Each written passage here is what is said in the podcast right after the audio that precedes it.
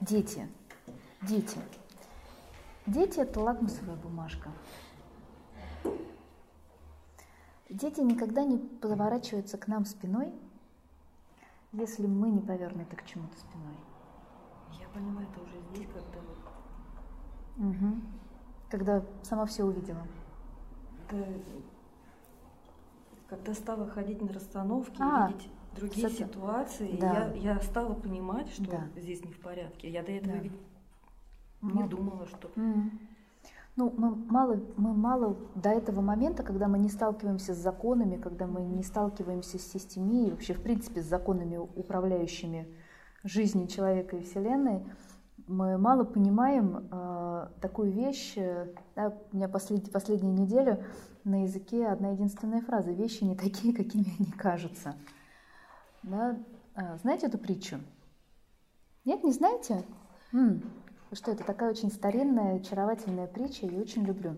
Расскажу сейчас, ладно? Да, да, да, да. А, э, спустились два ангела на землю в облике человека. И ходили они по земле, э, дела добрые себя вершили.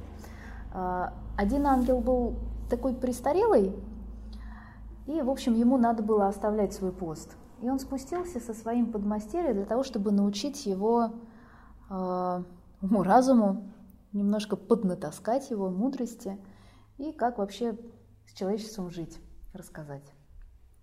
И вот ходят они по земле, и в один прекрасный момент, наступив, когда наступила темнота, наступила ночь, а, он говорит, смотри, сейчас я научу тебя как бы одному, одному большому уроку. Нам надо где-то с тобой переночевать. Мы с тобой в виде людей. И они постучались э, в первый попавшийся дом. Это оказался дом богатого купца. И они рассказали, что они бедные люди, э, настала, наступила ночь, и не пустите ли вы нас переночевать. Купец согласился, открыл дверь, постелил им, э, дал маленькую рогожку у самых дверей, э, принес воды, хлеба в тот э, момент, когда вся его семья сидела за столом в трапезной и богато ужинала. Ангелы наши с вами перекусили хлебом, запили водой и устроились на этом коврике у входа, у входной двери для того, чтобы переночевать. Неудобно было, холодно, зябко. Ну, они прижимались друг к другу. Потом, когда все уснули, просто накрыли друг друга своими красивыми крыльями и так согрелись. Встали они раньше всех, пока еще все спали. И комната была залита светом утренним. Ну, а, купцы, они не привыкли вставать рано, поэтому ангелы встали первыми. И ангел подмастерья увидел, что комната, гостиная в этом доме преобразилась. Были новые стены, как будто бы кто-то за ночь э, навел ремонт, покрасил стены новой краской, как будто бы были обновлены портьеры, и комната заиграла совершенно другим, другими цветами. Он изумленно посмотрел на своего учителя. Тот ему сказал «Чш». И они вышли и пошли дальше.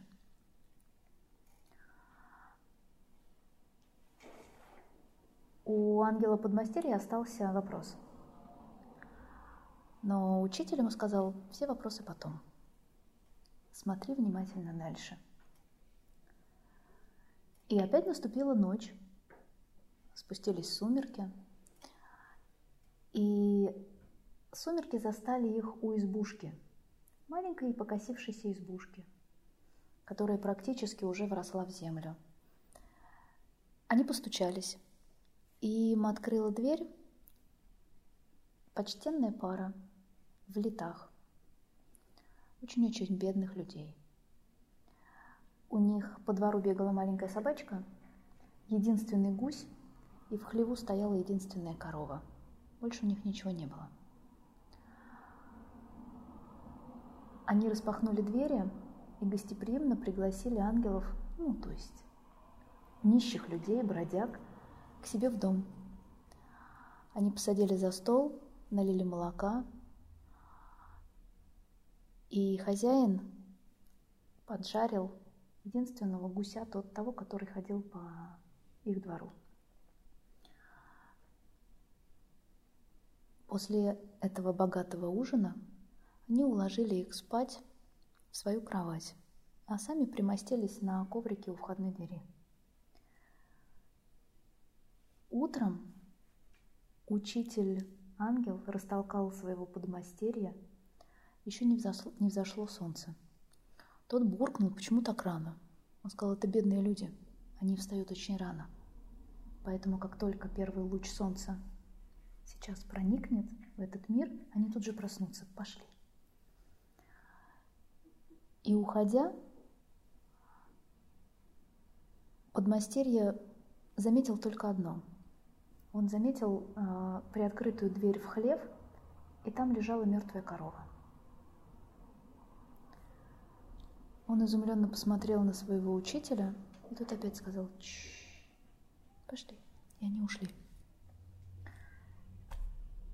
И когда они отошли уже достаточно далеко от этой избушки, подмастерье ангел не выдержал, он возмутился и сказал, елки-метелки, так нет, давай вот остановись и объясни мне, пожалуйста, что произошло. Учитель, я ничего не понимаю. Объясни мне. И учитель ему, глядя в глаза, сказал, вещи не такие, какими они кажутся. Говорит, нет, но я все-таки не понимаю. Ведь это ты э, обновил гостиную новой краской и новыми декорациями в доме богатого человека, богатого купца. Да. Это твоих рук дело? Да. Но как? Они же скупые люди. У них был богатый стол, но они дали нам только хлеб и воду. У них много комнат э, в большом богатом доме, но единственное, а, что они нам дали, это коврик у входной двери.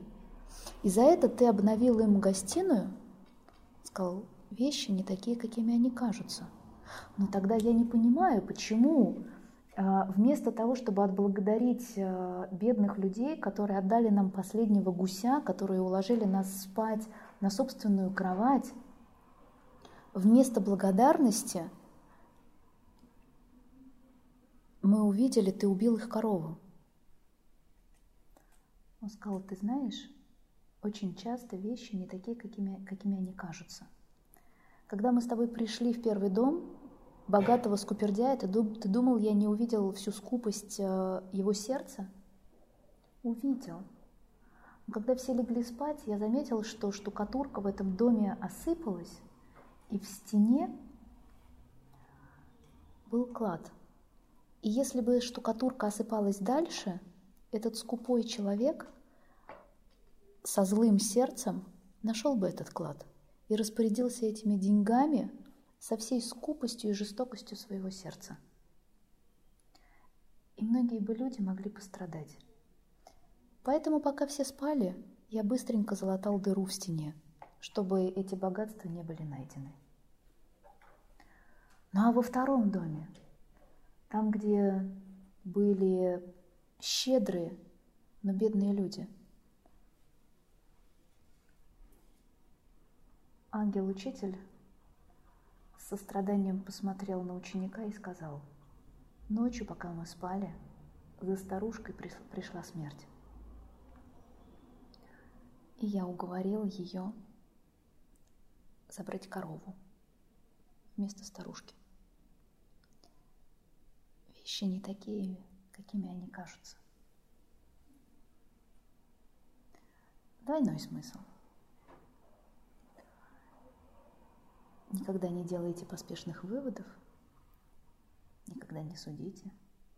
И никогда не смотрите на думая, что то, что перед нами, это и есть правда жизни. Нам кажется, что другой человек поступает неправильно.